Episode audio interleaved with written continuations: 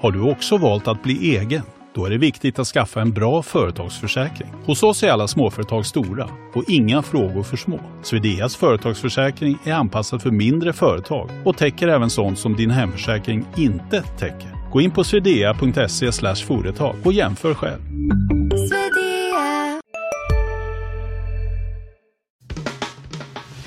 Analyspodden från Dagens Industri.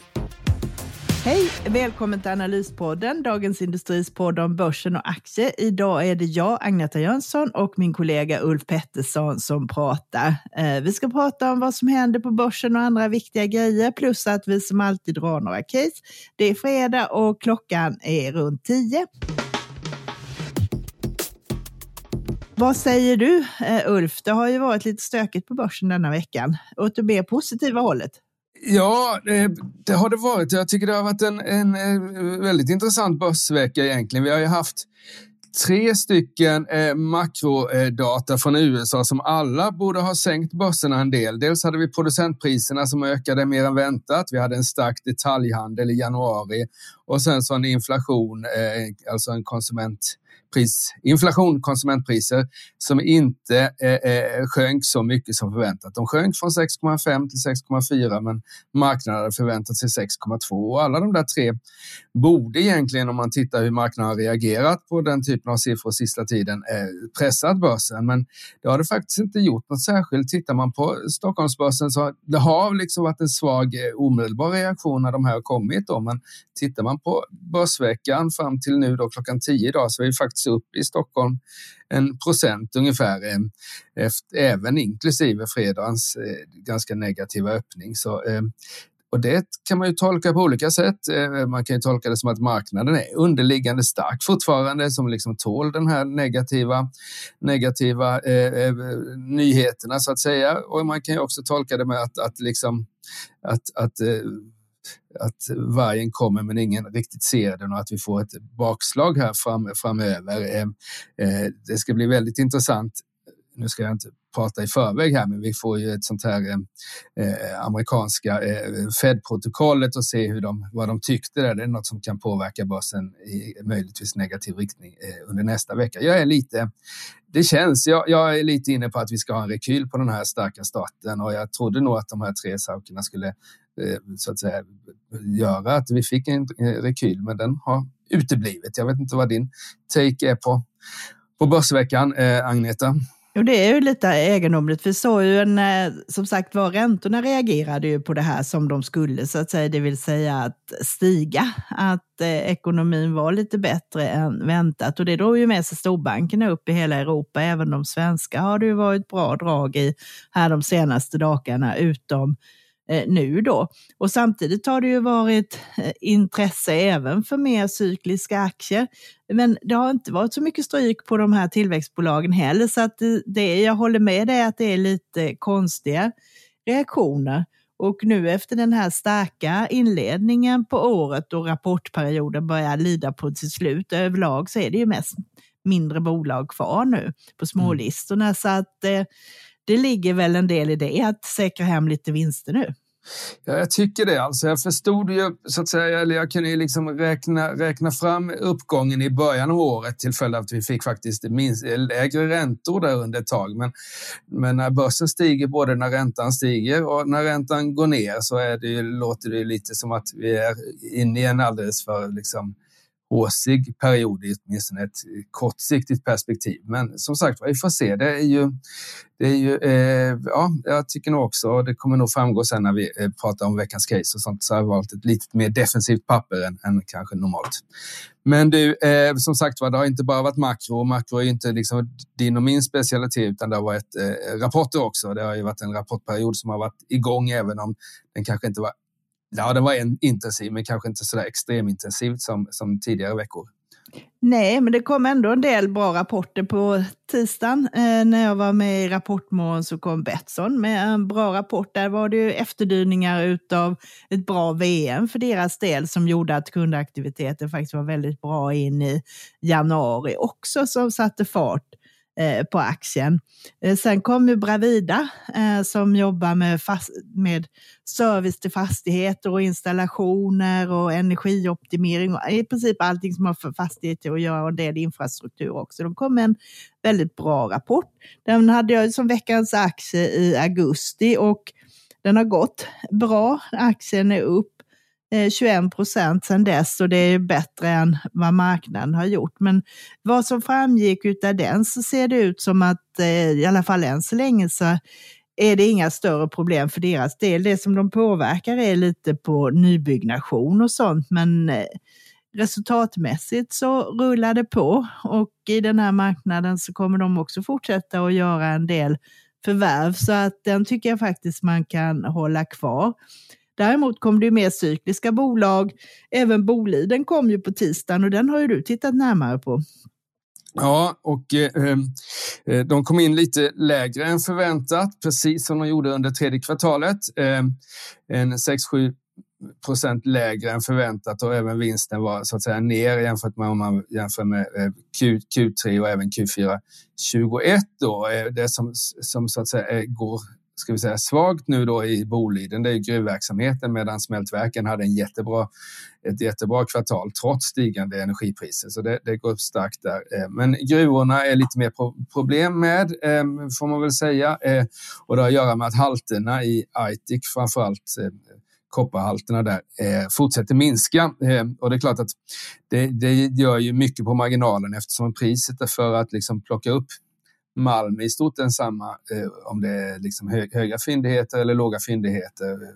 Men eh, så att säga, intäkterna minskar ju då eh, eftersom det eh, är mindre fyndighet. Så det, det, var lite av en besvikelse, men likväl så steg faktiskt aktien och då tog jag det som intäkt att man kanske ska, ska hämta hem lite vinst där. För det ser nämligen ut, tittar man på liksom dollar eh, idag mot hur det såg ut förra året och lite metallpris och lägger in den här Aitik-nedgången då som man räknar ska bestå i år då, så, så kommer vinsten minska en del, 15-20 procent och då tror jag det är läge att ta hem lite vinst där för aktien är ändå upp en 30-35 procent sen, sen Q3.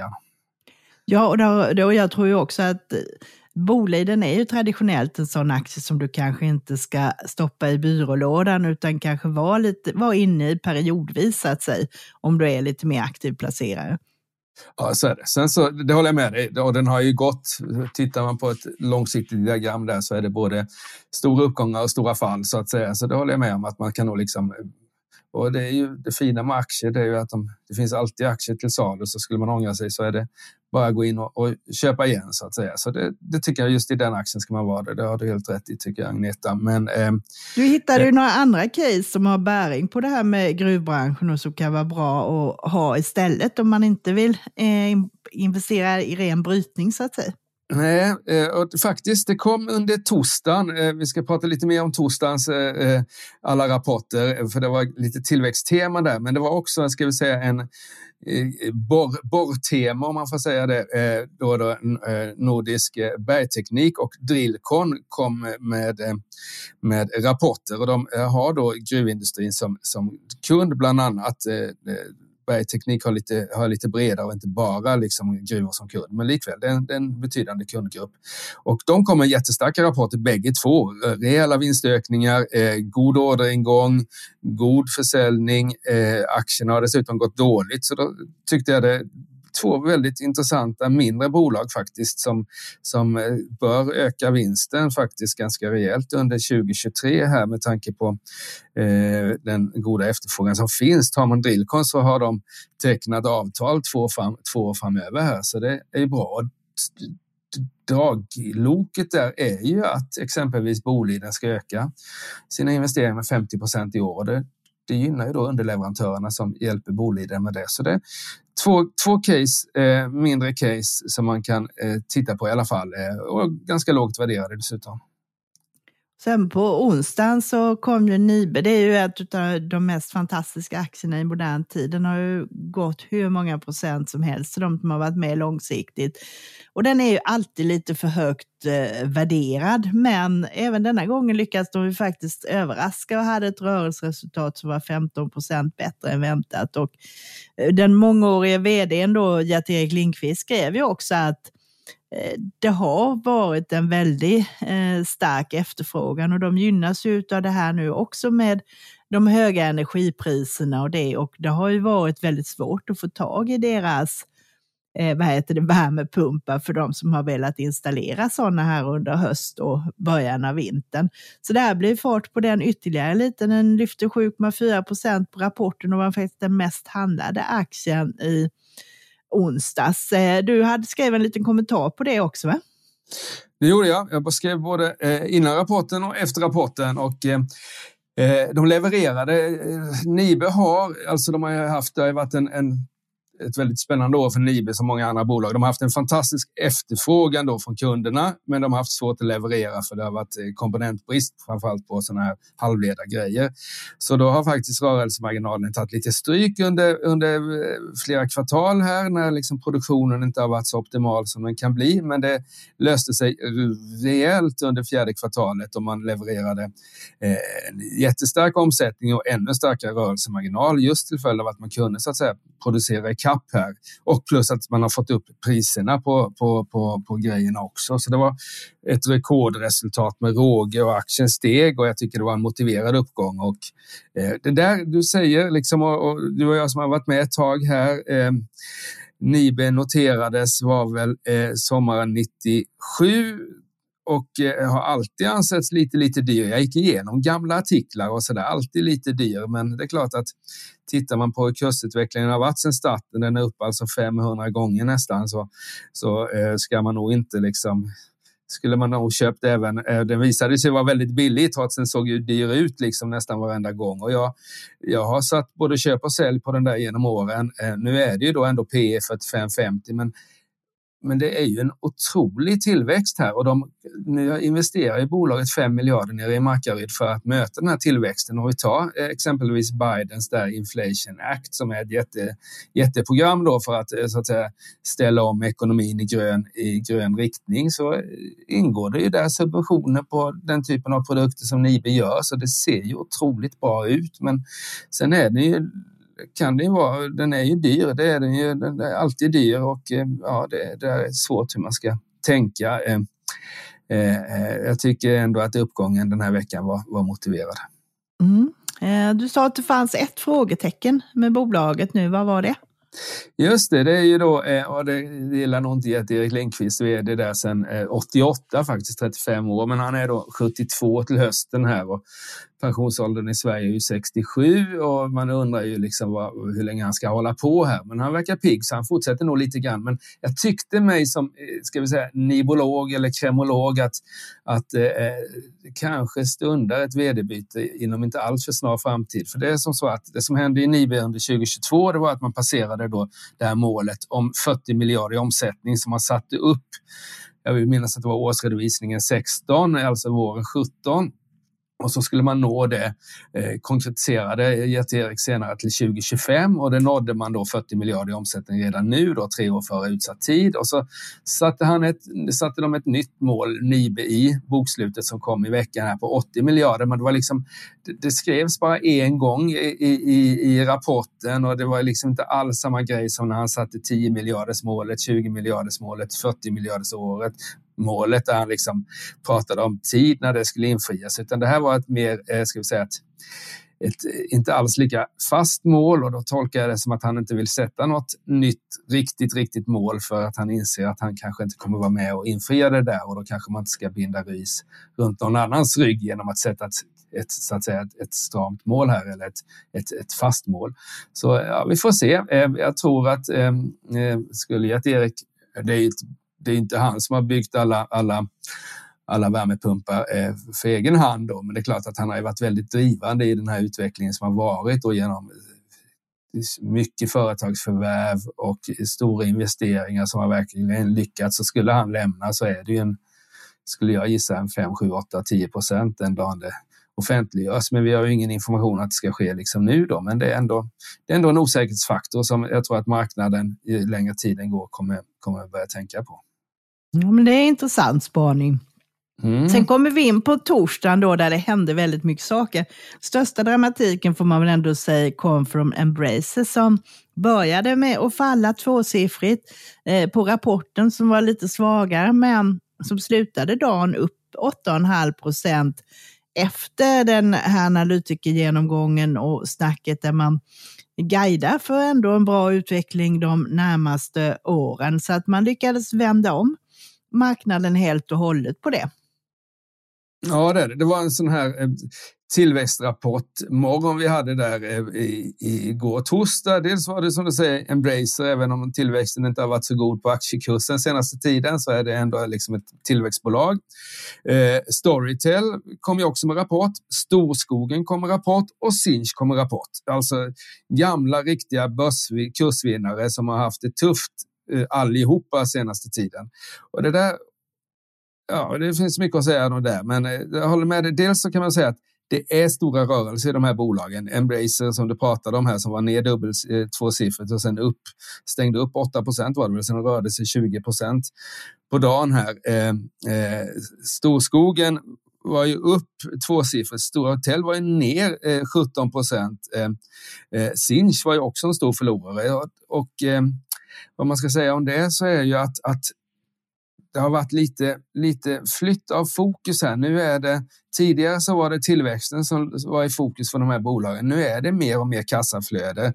Anledningen att att liksom storskogen steg så kraftigt, det var ju, det var ju att kassaflödet för första gången på, på länge i alla fall överraskade positivt där. Jag trodde Storytel skulle stiga för de hade ändå liksom ett, kassaflödet gick i tydlig positiv riktning där så att säga, även om det längst ner är fortsatta förluster. Så, och jag vill minnas att den inte, den började inte dagen så dåligt men stängde väldigt svagt sen. Så det där var liksom också, också liksom hur det, mycket det kan slå en dag. Men eh, ja, det är fokus på kassaflöden och eh, som sagt var... Eh, eh, eh, det kan man väl säga med Storytel att jag tror ju också att där är det, det är ny ledning. Det de gjorde nu var att de drog ner på marknadsföring och investeringar i tillväxt just och det gjorde att de hade ju ingen tillväxt. De växte 1,3 procent mot tredje kvartalet då man tar bort Ryssland. Mm. Eh, och den tillväxten kom, som kom, den kom ju från fysiska böcker, för julhandeln är ju starkt just för bokhandel. Så om man tittar på det så har du ju nu liksom ett högt värderat tillväxtbolag. Eh, vår kollega Johan Wender skrev här att de värderas 3 miljarder exklusive nettokassan då på 500 miljoner. Varav 400 kommer in i den här nya emissionen i november. Så att du har en hög värdering och det kan du ha i ett tillväxtbolag. Men just nu så är ju faktiskt Storytel backen ett lönsamt bolag eller ett växande bolag. Så jag tror marknaden vet liksom inte riktigt, är det fågel eller fisk och hur, mm. vad ska de göra framöver? Mm. Ja, precis. Och där får väl eh, den nya ledningen bestämma sig. Ska man börja tjäna pengar och inte göra de här årliga nyemissionerna som man har gjort eller ska man så att säga gasa? Och i det här läget är ju um, det är spännande, man ska gasa när det är billigt, det vill säga när marknadsföringen är billigt, när konkurrenterna är lite pressade och sådär, när det inte är så dyrt att växa. Men eh, ja, det får se. Där handlar, väl sko ja, precis, där handlar väl storskogen också nu i det här läget när man säger här nu, de, de förbättrade sitt kassaflöde och de minskade skuldsättningsgraden en aning då från 2,7 till 2,6 gånger ebitda. Men de säger att de vill ner till nedre delen av det här målintervallet på 2 till 3 gånger och det gör ju också att den här som har drivit om den här stämpeln av ett förvärvskonglomerat som växer snabbt, den är ju lite borta också nu. För de har ju inte riktigt utrymme för att göra några förvärv i närtid i alla fall. Nej, det har de inte. Eh, eh, det har de inte, utan, eh, men jag tror att aktien, nu steg den ju kraftigt här, den har ju kommit ner något alldeles enormt. Den var ju liksom över 70 kronor och sen så var den nere på 6 kronor, så det är, inte, det är inte någon förvärvs det är inte någon tillväxtvärdering här nere på den här nivån då, utan det, det, det handlar om för, för Storskogens del tror jag från aktiemarknadens perspektiv, det är att man inte vill se någon, någon, någon ny emission här, för det skulle bli en väldig utspädning med den med tanke på den kurspress som har varit då. Så överlever man bara det så, så så, så blir det ganska bra. Eh, för det är ju så väldigt, det är liksom som att ha en, en eh, ska vi säga, en, en sån här eh, ETF gånger två med den skuldsättningen så blir det väldigt bra värdeutveckling om man, om man eh, liksom eh, slipper göra nyemission. Men det, ja, det är ju inte, men de har gjort lite småförvärv och sådär. De har gjort tre tror jag i år, storskolan, så de förvärvar ju fortfarande. Men det är fokus på, på, på, på, eh, på eh, eh, eh, den organiska tillväxten ändå. Den var faktiskt 12 procent under fjärde kvartalet. Det var ganska bra tycker jag. Men, ja, spännande. Jag, ska, jag, jag vågar inte säga om man ska äga eller inte äga storskogen, men jag tror att eh, det kan ju vara intressant att titta närmare på det om, det om det är på det här sättet. För Absolut, absolut det är det ju. Ehm, det är ju men det är ju så väldigt många, många bolag där som man får... Det tar tid att gå igenom om man ska göra det ordentligt. Okej, vi avvaktar med det så får vi se ja. vad som händer. Hej, Ulf Kristersson här. På många sätt är det en mörk tid vi lever i. Men nu tar vi ett stort steg för att göra Sverige till en tryggare och säkrare plats. Sverige är nu medlem i Nato. En för alla, alla för en. Där det finns ett samhälle, där finns det brott. Krimrummet är podden som tar brottsligheten på allvar. Jag bjuder in landets ledande experter och tar upp aktuella rättegångsfall för att begripliggöra den kriminalitet som kryper allt närmare. Du, alltså, du kan knäcka ett eller några gäng, men det kommer komma nya och så kan vi knäcka dem sen. Men att du ska knäcka allt forever, det kommer aldrig ske. Det är infinite gain. Lyssna på Krimrummet, en podd från Expressen med mig Kim Malmgren. En däremot som jag har tittat lite närmare på det är ju det här medicin, eller vårdbolaget Medicover som är verksam framförallt i Polen och östra Europa eh, och har mest företagshälsovård och privatfinansierad eh, vård som betalas antingen av företag eller av privatpersoner själva. Eh, och man har också sjukhus i Indien där man växer väldigt kraftigt. Och mer tror jag de kommer att prata om de här indiska sjukhusen på sin kapitalmarknadsdag som faktiskt eh, de kommer att ha idag mellan halv tolv och sexton. De kom med en rapport idag på morgonen här som var ett svagt fjärde kvartal. Det visste man att det skulle komma. De hade lite högre omsättning än väntat och eh, en vinst som eh, låg på 1,9 miljoner euro. Det var också ungefär som väntat. Och det var ju inflationen. De har ju mycket lönekostnader och när man tar, ska ha tagit ny personal så kostar det lite extra och då har ju också energipriserna som slår där. Sen släppte de nu nya finansiella mål då med anledning av den här kapitalmarknadsdagen. Och då sätter de ett mål på att de ska ha en organisk omsättning på över 2,2 miljarder euro år 2025 och en organiskt ebit-resultat på över 350 miljoner euro. Tidigare har de haft ett sånt här procentmål att man velat växa omsättningen organiskt 12 procent per år och det har man gjort också. Och de här nya målen, bryter du ner det så motsvarar det ungefär 14 procent per år. Eh, och eh, det verkar som marknaden gillar det här. Man sätter upp aktierna en och en halv procent nu och den har gått upp 35 procent sedan årsskiftet. Eh, kan man eh, förklara det här för marknaden och övertyga på kapitalmarknadsdagen vad det finns för potential så finns det nog lite mer att hämta i den här. De har ju fått mycket stryk på, på grund av att de har framförallt laboratorieverksamhet i Ukraina som man har varit orolig för. Plus att det är en aktie som värderas på en tillväxtvärdering. Så när den typen av bolag är nu har varit ute ur mode så har de fått stryk också. Mm. Men som sagt lite plustecken där. Bra, bra, okej. Okay. Eh, ska jag dra något case också kanske då? Eh. Ja, men gör det så har jag ett case till som jag kan ta efter dig. Men nu får vi höra vad du har spanat. Bra, jag vet inte om det, men eh, eh, om jag försöker knyta ihop säcken här lite så tycker jag då att börsen har gått lite mycket. Eh, eh det mesta liksom har gått mycket utom egentligen teleoperatörerna som har fortsatt gå väldigt, väldigt svagt. Utom, eh, ska vi få säga, Millicom då som är liksom eh, årets vinnare då efter de här eh, uppköps... Eh, det är inte rykten, det har ju faktiskt bekräftats att det pågår förhandling där, så den är ju den är en solklar vinnare. Men den har inte liksom eh, den, den håsen har inte eh, fallit över på Telia då, som är, back, har backat i år. Eh, en, en, rapport som inte folk gillade för fjärde kvartalet, men de höll ändå i sin utdelning på två kronor. Och det där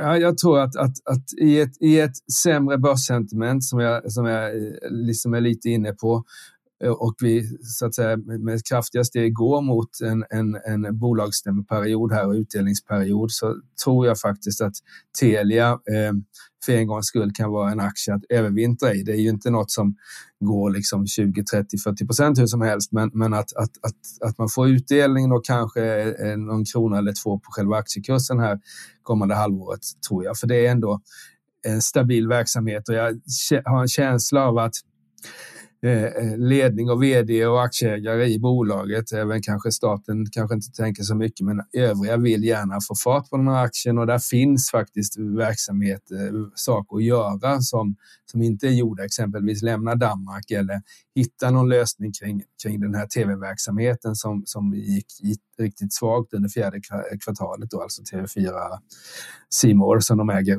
och hittar man på lite sånt där under våren plus utdelningen så tror jag faktiskt att Telia kan slå index ska vi säga, fram till juli eller något sånt där. Ja, intressant. Eh, jag har också ett case, eh, ett bolag som också kom med rapport igår då utav karaktären tillväxtbolag. Det är Fortnox eh, som jobbar med att sälja programvaror och tjänster till framförallt små och medelstora företag, fast man har en del större företag som kunder också. De hade ett rörelseresultat på 126 miljoner Eh, en förbättring mot 83 i fjol och de hade en marginal på 35 procent mot 31 procent, så det är ju bra. Omsättningen ökade 34 procent varav 30 var organiskt till 357 miljoner. Det är en sån här som inte riktigt finns eh, konsensus. Det är inte så många analytiker som följer den fyra stycken, så att där tog ju nyhetsbyrån direkt och skickade ut de här estimaten från det som kallas för pinpoint estimate. Och det är ju sånt som alla får skicka in eh, sina förväntningar. Och där var förväntningarna lite högre då. Men man kan tänka sig eftersom vem som helst, det kan ju ni som lyssnare och vi också skicka in.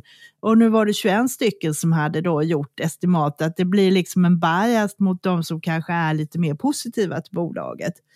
Eh, som då skickar in där, så att man kanske ska ta det lite med en nypa salt. Aktien föll den 5% på det här men repade sig igen. Eh, och det går bra. men man, de säger att kunderna är mer aktiva. En del eh, intäkter kommer från när man tar betalt per styck helt enkelt, typ som när man skickar fakturor och sådant, då får man betala en liten avgift per styck. Annars så betalar man för de programvaror man använder och de är ganska billiga, det är runt hundralappen per styck och man har 46 sådana olika produkter och program. Och som det ser ut nu så betalar en kund i snitt 233 kronor per månad. Det har ökat med, en, med 10 kronor senaste kvartalet. Och även kunderna ökar då. Man har ökade 14 000 kunder till 480 000. Och det, att jag säger det är för att deras mål är att växa till 2025. Så är tanken att man ska ha 700 000 kunder som då betalar 300 kronor per månad. Och det gör ju att du får en väldigt skalbar affär i det här. Och samtidigt då, som nu då har kunderna ungefär två produkter var, det är liksom inget man sparar på även om det blir sämre tider. Så driver du ett mindre företag så är det inte de här 200 kronorna i bokföringsprogram du tar bort, utan det är väl snarare kanske att du tappar tillväxt på att det inte kommer till så många nya företag och sådana här saker. Men annars eh, så ser det bra ut. Eh, kursen ligger idag på 61 eh, kronor. Vi rekommenderade köp på det här i höstas som sagt var i oktober och då stod aktien i 42,50 ungefär. Så den har gått väldigt bra. Den är upp 45 procent jag tycker liksom hela den här tillväxtstoryn håller och jag tror att det kommer fortsätta gå bra. Men där är det här problemet med värderingen. Den är högt värderad. Eh, den handlas eh, då till eh, hundra gånger nästan årets vinst här ju eftersom man tjänade 60 öre per aktie.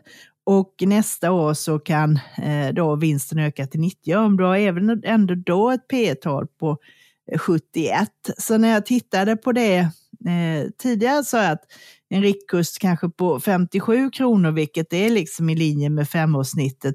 Eh, skulle man vara mer optimistisk och fokusera på att du tittar på sales istället så skulle du kunna komma upp mot 70 kronor. Nu tycker jag med den här snabba utvecklingen vi har haft nu så är man kortsiktig så tycker jag där också faktiskt att man kan ta hem vinsten nu och kanske ge sig på det igen. Ja, men det låter ju klokt. Jag håller med dig. Det har varit en otrolig aktie eh, under många års tid. Men det är klart att det är ju inte lika lätt att växa idag som det var för ett år sedan. Alltså vi får ju ändå liksom varselstatistik och vi får eh, antalet konkurser som ökar och jag antar att liksom andelen nya bolag som är öppna minskar, åtminstone sådana som liksom behöver bokföringsprogram. Det, så att säga, mycket av bolag som startas är ju liksom bara pappersprodukter egentligen. Så det är klart att, att tillväxtutsikterna, även om rapporten var stark tycker jag, så är, de är ju, har ju ändå liksom de är fortsatt goda, men de är inte lika goda som, som eh, när du skrev in analysen. Så jag kan nog hålla med dig om att hade jag ägt några sådana, vilket jag inte gör då förstås, så hade jag inte, så hade jag nog plockat hem dem efter 40 procent här på, på, min, på ett halvår ungefär. Nej, jag tycker det. Så att, eh, sen eh, är det ju alltid svårt just när man eh, tittar på värderingarna, för det är ju men när det är så pass stressat och det händer någonting negativt, då är ju liksom ändå risken större på nedsidan än på uppsidan just nu. Ja, så kan man säga. Man har ju liksom ritat, på uppsidan har man ju ritat in ett, ett ganska en stark utveckling framöver. Bra, ska du dra? Vi har ju ett tredje case också som varken du eller jag är ansvariga för utan vår kollega Magnus Dagel som skrev Veckans aktie här i måndags på H&M som man tyckte skulle halveras i kurs. Eh, stod det inte så? Eller vad sa Ja, eller den kan halveras i alla mm. fall. Eh, och mycket av det här är ju att eh, kursen hålls uppe nu mycket att Stefan Persson med familjestöd köper aktier efter rapporten här. Man delar ju ut mer än man tjänar. De senaste fem åren har man haft en vinst på 42 miljarder och delat ut 54 miljarder. Och när man gör på det här sättet då har man ju inte råd att investera så mycket och då har man ju dragit ner på investeringarna senaste åren och även bruttomarginalen har på tio år har sjunkit från 57 till 41 procent. Och samtidigt så har vi läst om våra andra kollegor eh, på DI som Julia Forsberg som har tittat på dem skriver om att förtroendet för varumärket har minskat kraftigt.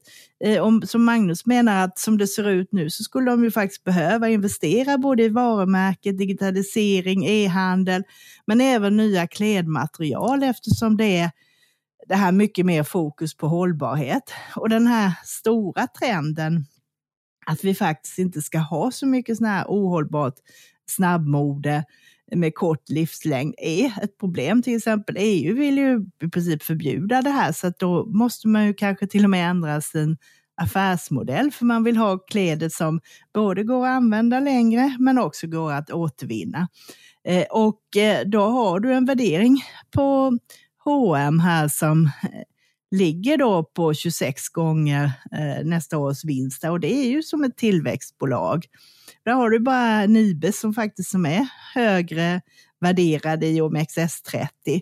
Och största konkurrenten Inditex, eh, spanska, som äger Sara bland annat, de har ju P12 på 21 och de har ju klarat sig betydligt bättre och haft högre lönsamhet de senaste åren. Så Magnus skriver här att man måste tro att rörelsevinsten måste komma upp i över 20 miljarder eh, framöver jämfört med fjolårets 7 miljarder för att motivera det här börsvärdet man har nu. Och det är också där att då tycker han faktiskt att värderingen är hög med tanke på förutsättningarna så att det är så han har kommit fram till sin sälj egentligen. Bra, det var det det. Ska vi titta framåt också i, i, i veckan här? Eller nästa vecka rättare sagt. Det kommer att hända grejer då också, men då kommer det ju mer att gå över till det här med mindre bolag. Det är få stora bolag som är kvar att rapportera nu. Men vi har på måndagen till exempel har vi eh, Dustin, kommer att ha kapitalmarknadsdag. De har ju haft lite tufft under fjolåret. Bland annat den här med komponentbristen har ju drabbat dem, plus att de hade ett uppsving eh, under pandemin när det var mycket där när alla skulle jobba hemma som köpte en massa tekniska utrustningar till sina hemmakontor. Sen har vi svensk eh, KPI, inflationssiffror, eh, på måndagen också, vilket blir intressant med tanke på vår framtida ränteutveckling här. Börsen är stängt i USA, vilket brukar vara bra för oss. För är de inte igång så brukar ofta Stockholmsbörsen kunna gå lite bättre faktiskt.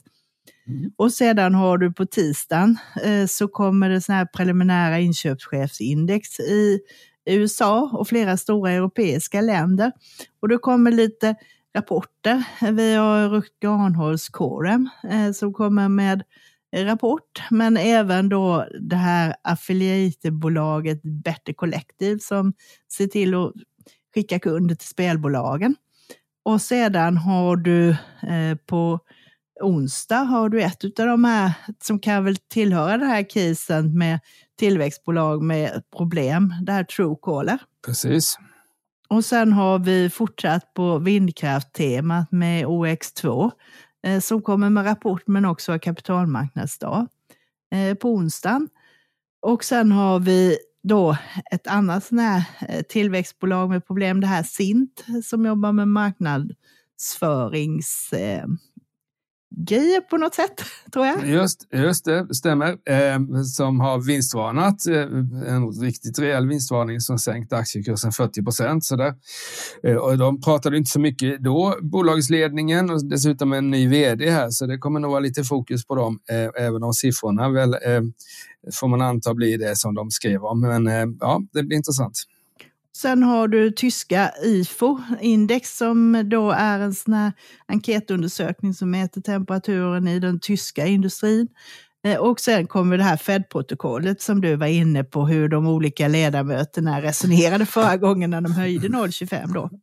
Ja, alltså en, eh, även om det så att säga rapportmässigt, det finns en hel del rapporter också, framförallt de som är lite mindre intresserade av mindre bolag. Men, men det ska bli väldigt intressant att se hur, hur marknaden tar emot eh, Fed-protokollet, exempelvis eh, de svenska eh, inflationssiffrorna och eh, PMI och IFO som faktiskt är, eh, eh, det är väl Europas viktigaste eh, siffra eller sån här framtidsbedömning. Då. Det är ett ansett institut. Där, eh, eh och då kan man väl notera att faktiskt att DAX-index, tyska DAX-index, eh, ligger det är inte många procent kvar till all time high där i Tyskland. Eh, vi har en bit kvar då eftersom vi har haft en del, en del sänken på börsen, men eh, även om det har gått bra sedan i oktober. Så det blir, en, eh, det blir lite, lite, ska vi säga, lite lackmuspapper på hur stark marknaden är när det kommer de här makrosiffrorna. Eh, och framförallt ska det bli intressant att se svensk inflation om vi fortsätter ligga i topp här eh, och, och så där. Så det är en ny intressant vecka.